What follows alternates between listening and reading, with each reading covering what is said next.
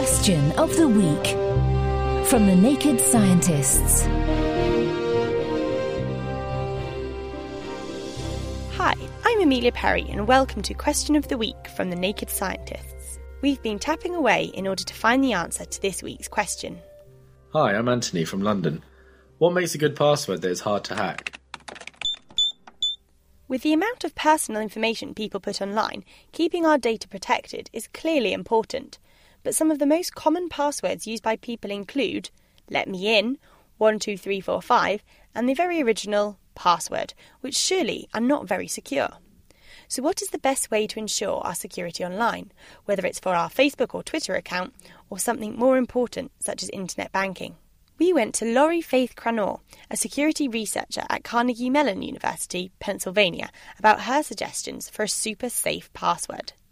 A good password is one that is difficult for other people to guess, but easy for you to remember. It should be tough both for people you know as well as for malicious attackers who might make billions of guesses to figure out your password. So we have to consider attacks from people who know us, as well as malicious hack attempts which can spew out billions of guesses.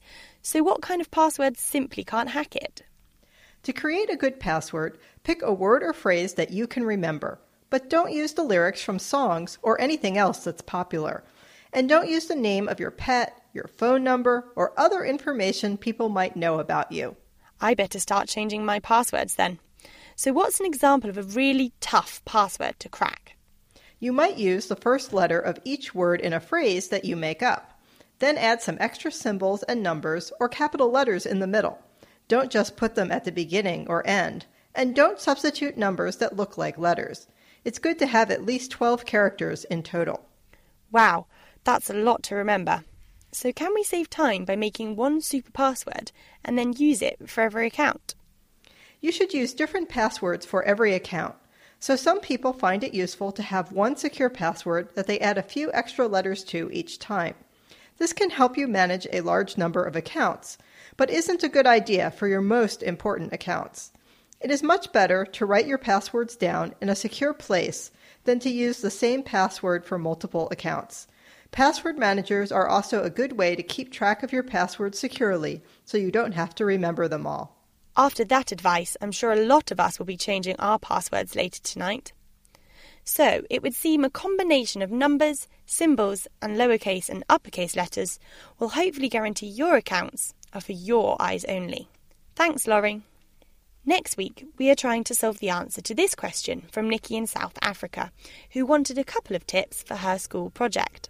How is self cleaning glass made? What do you think? You can post on our Naked Scientist Facebook page, tweet at Naked Scientist, email studio at thenakedscientist.com, or join in the debate on our forum, which is thenakedscientist.com slash forum.